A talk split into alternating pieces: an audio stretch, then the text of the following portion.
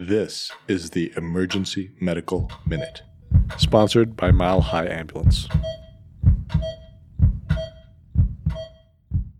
The Emergency Medical Minute is excited to announce that we are now offering AMA PRA Category 1 credits. This is accessible through our online course modules that can be accessed at www.emergencymedicalminute.org backslash CME-courses or simply by clicking on the link in our show notes and creating an account. All right, so I was going to take a second and just uh, talk about heated high flow for a moment. So I've been doing more stuff with AirLife, and what's interesting with them is we can do heated high flow in the flights, but it's kind of a few limitations. It's harder to set up the humidification, which is needed. Um, in fact, we don't have the equipment to really do that, so we kind of try to limit it for shorter flights. But the other thing is its consumption rate through oxygen is just tremendous, and so you can really burn through a lot of oxygen. And so if we're going to transport somebody with heated high flow, uh, there's some kind of you know pluses, minuses, and I think even just from our side in the ER, I think there's a few good talking points with heated high flow as well. Typically, we kind of look at it that as intermediate. You know, there's somebody's on a nasal cannula, maybe going up to a non-rebreather. Don't look like they quite need level of BiPAP or intubation.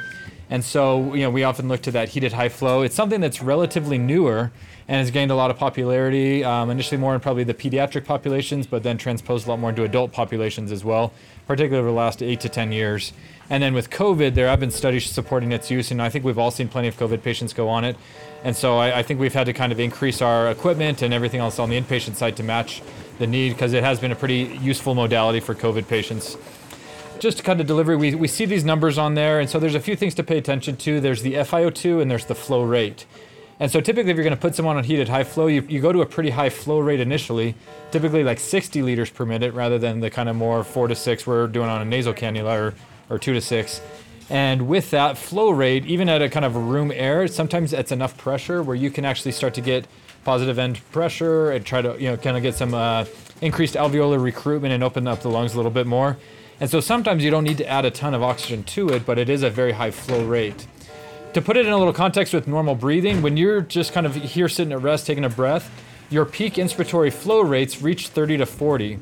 And so you can imagine that if we're just giving someone two liters nasal cannula, that's actually not a whole lot of support. And then you take a breath in, that's 40 liters per minute kind of going down it's going to really dilute that oxygen. So what actually give, gets delivered down to the alveoli, especially if you take somebody in distress where they might be more like 70 to 80 liters per minute on their inspiratory flow, that two liters is like nothing. It's completely washed out. And so if somebody's really in respiratory distress, they have alveolar collapse. As they're taking those deep breaths in and you have them on a nasal cannula, they're actually not getting very much oxygen delivered functionally at all.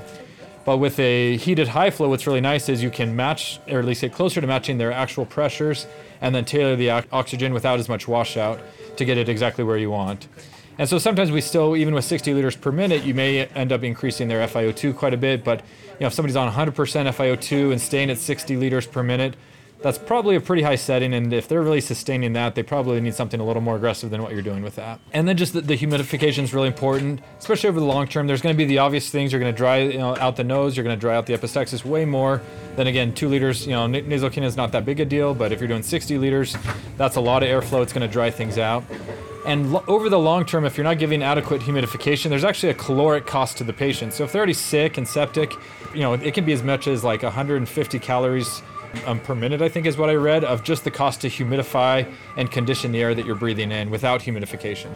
So adding that humidification seems like a little thing, or it might just seem for comfort, um, but there's actually some benefits to the patient over the long run as well, and they're going to get increased clearance of the secretions and everything else um, that we're addressing as well. So those are just a few pearls with heated high flow that we'll see. Uh, you know, we, we see it a lot more and more and we're using it on, on a lot of patients. So it's something to be aware of and look for, and uh, something to kind of just I think we should all be comfortable with. And if we're seeing patients on transport, we may find scenarios where they're coming from another facility. They were fine on heated high flow, but there may have been an oxygen consumption concern, and so they might be on BiPAP or even intubated for those I- issues. And so something else to be familiar with, and then maybe we can de-escalate to heated high flow as soon as they get here. So, all right. Thanks, guys. We'd like to thank our sponsor, Health One Continental Division, and Swedish Medical Center for their financial contributions to the EMM. Donations from them and listeners like you make it possible for us to fulfill our mission of producing and spreading free medical education to the masses. If you enjoy our show, please consider making a one time or recurring donation to help cover our operational costs and keep the EMM awesome. Click on the link in our show notes to make a donation. Thank you for listening.